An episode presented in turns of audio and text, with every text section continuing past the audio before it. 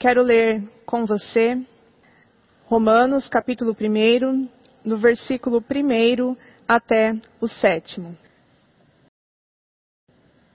Todo o conteúdo da carta aos Romanos gira em torno do Evangelho de Jesus Cristo, o Filho de Deus. Ele é apresentado na introdução, a introdução que acabamos de ler, e é o fio de toda esta carta. Sobre a importância do Evangelho, sobre a importância, na verdade, desta epístola, Martinho Lutero escreveu na sua introdução à carta aos Romanos que ela jamais será totalmente esgotada na leitura e na contemplação. Quanto mais consultada e estudada, tanto mais preciosa e saborosa será. E assim acontece com os demais livros da Bíblia. Nós lemos o início desta carta e esse início destaca três aspectos que são aqui aspectos que falam do Evangelho. O primeiro deles, ele já fora profetizado anteriormente no Antigo Testamento. O segundo é o Evangelho que anuncia Jesus Cristo, o Filho de Deus, nascido da descendência de Davi. Tudo isso é comprovado pela ressurreição de Jesus, que dá então a credibilidade à mensagem da salvação.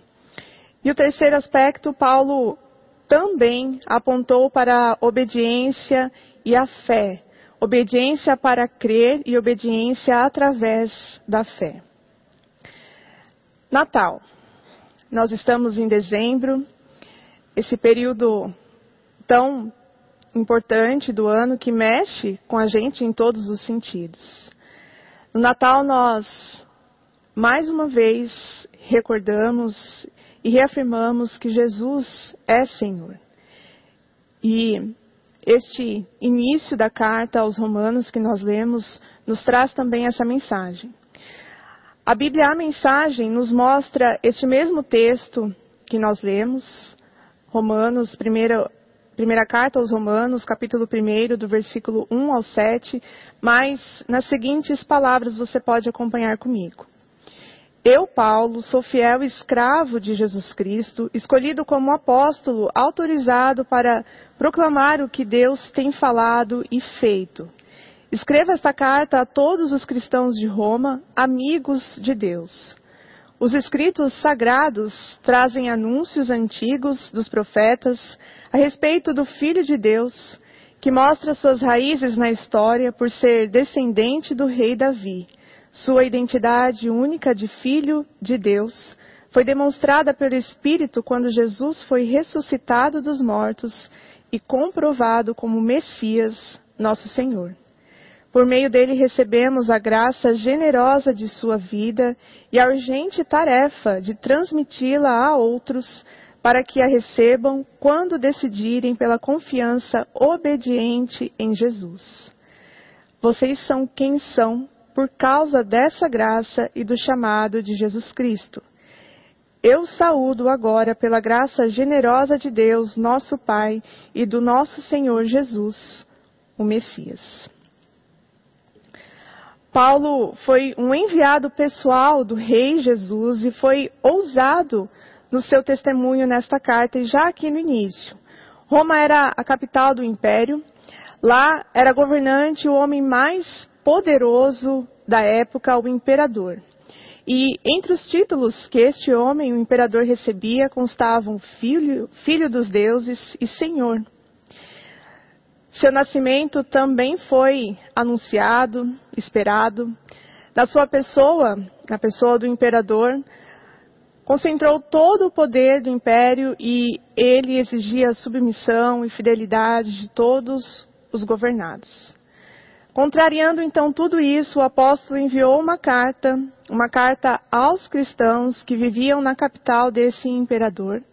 E já na introdução da mesma, ele acentuou que Jesus é o verdadeiro e único Senhor.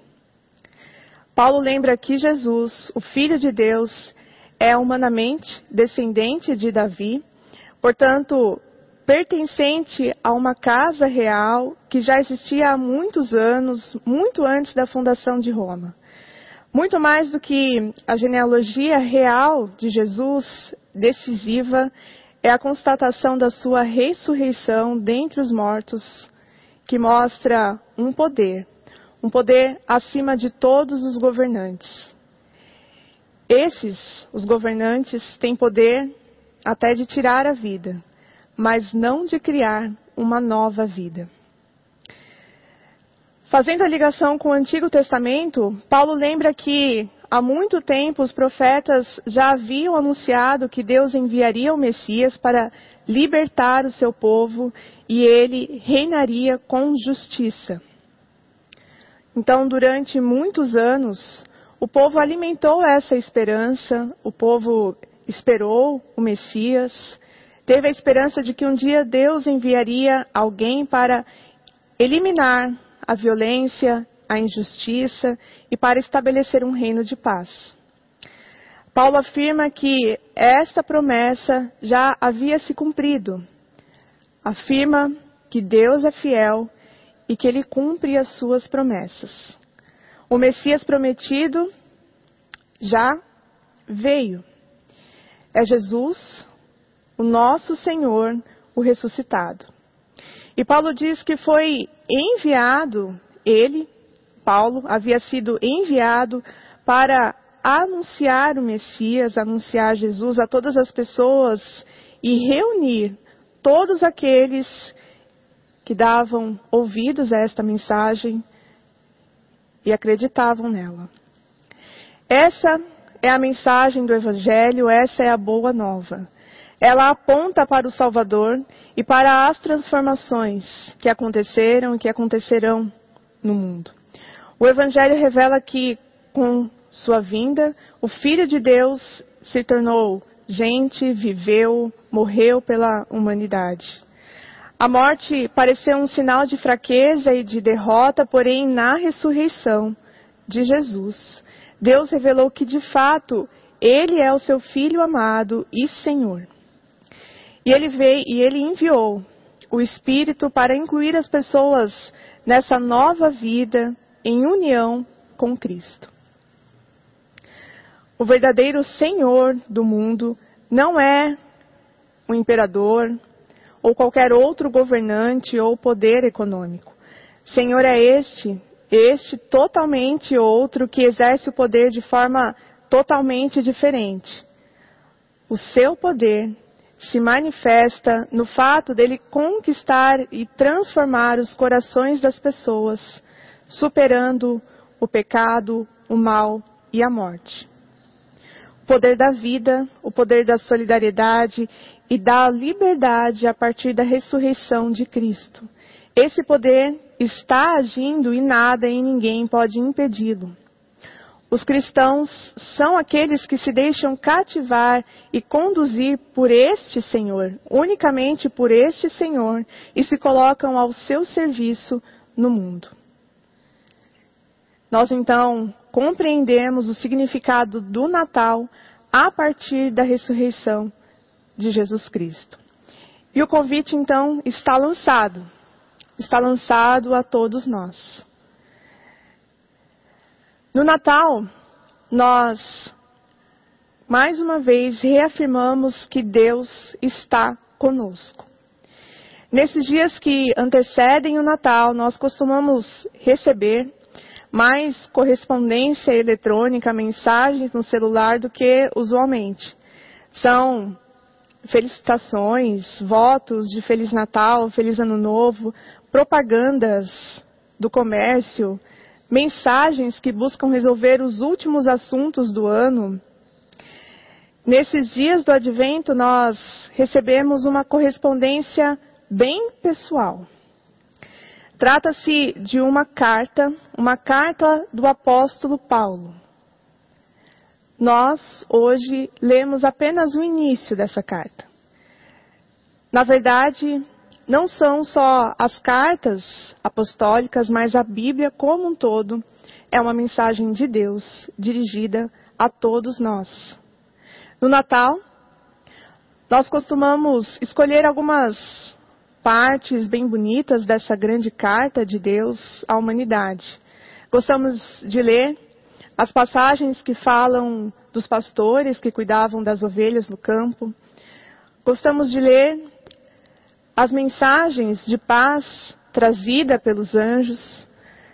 Lemos as passagens que falam da procura dos magos pelo rei menino e da estrela.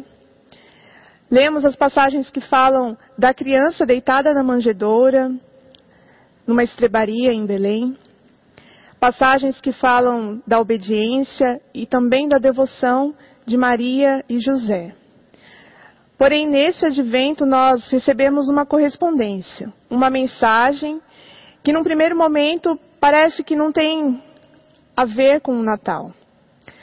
A mensagem escondida nessa passagem da carta aos Romanos, capítulo 1, versículo 1, primeiro ao sétimo, é como algo precioso que você tem que apreciar bem.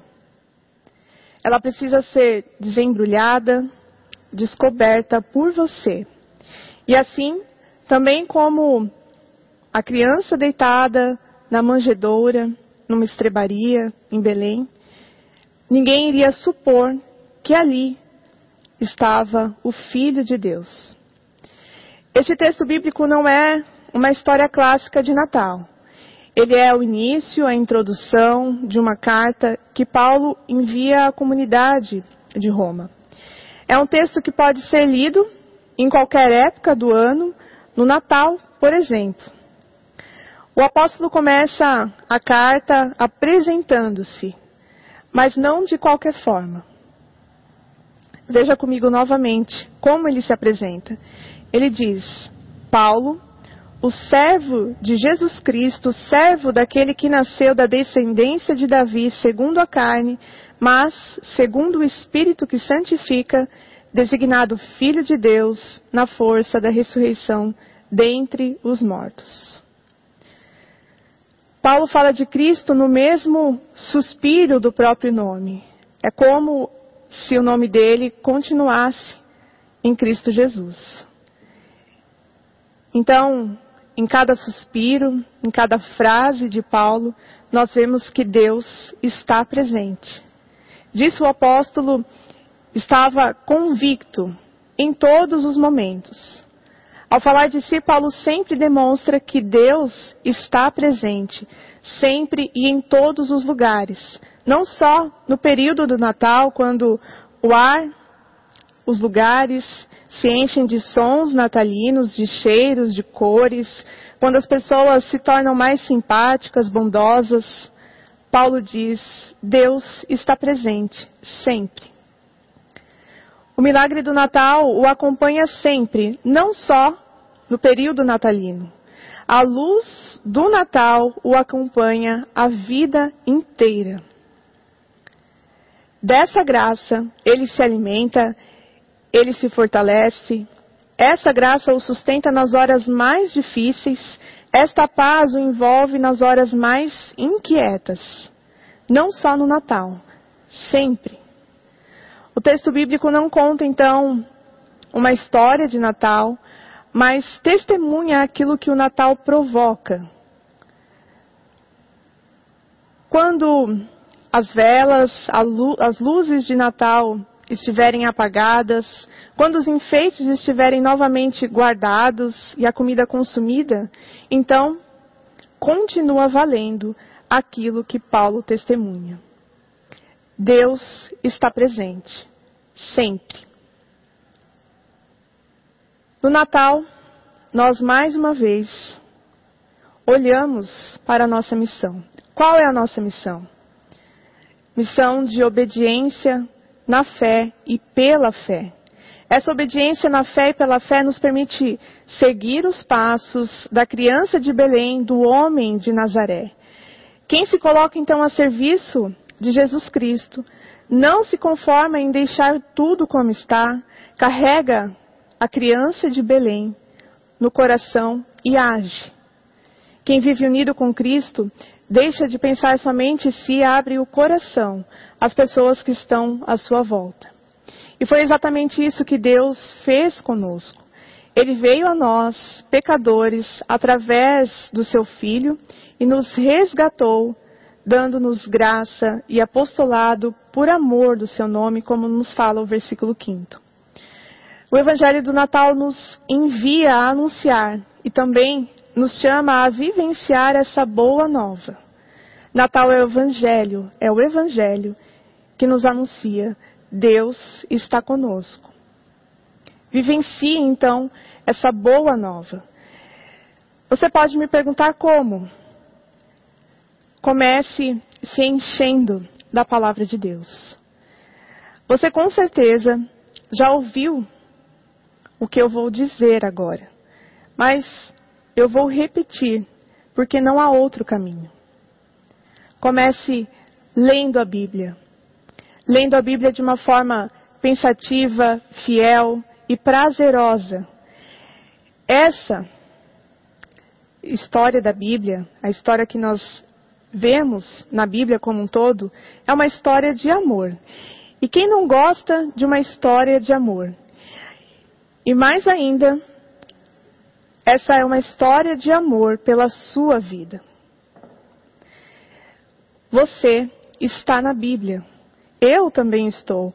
Mas o mais importante de tudo isso é que Deus está na Bíblia. Aqui você pode encontrá-lo. Não queira então apenas conhecer fatos relacionados a Jesus, saber mais ou menos a história sobre o seu nascimento, saber sem muitos detalhes o que ele realizou e ensinou, saber pouco sobre o amor que ele demonstrou por você. Quanto mais você ler a Bíblia, mais você entenderá sobre você mesmo e sobre Deus. Então, leia a Bíblia. A segunda coisa, pense sobre o que você leu na Bíblia. Cada palavra sutil, significativa e poderosa se refere a você. Deus enviou cada uma delas diretamente a você. Então ouça, ouça. Ouça para que cada palavra se torne então parte do seu pensamento. O nosso Deus, Ele quer que você compreenda as palavras dele. Por isso, as palavras dele têm um significado, um significado que vai além da memorização. Nós precisamos pensar sobre aquilo que lemos. Quanto mais pensamentos você tiver a respeito do que lê na Bíblia, mais familiarizado com a voz de Deus você ficará. Pense, reflita sobre as palavras de Deus.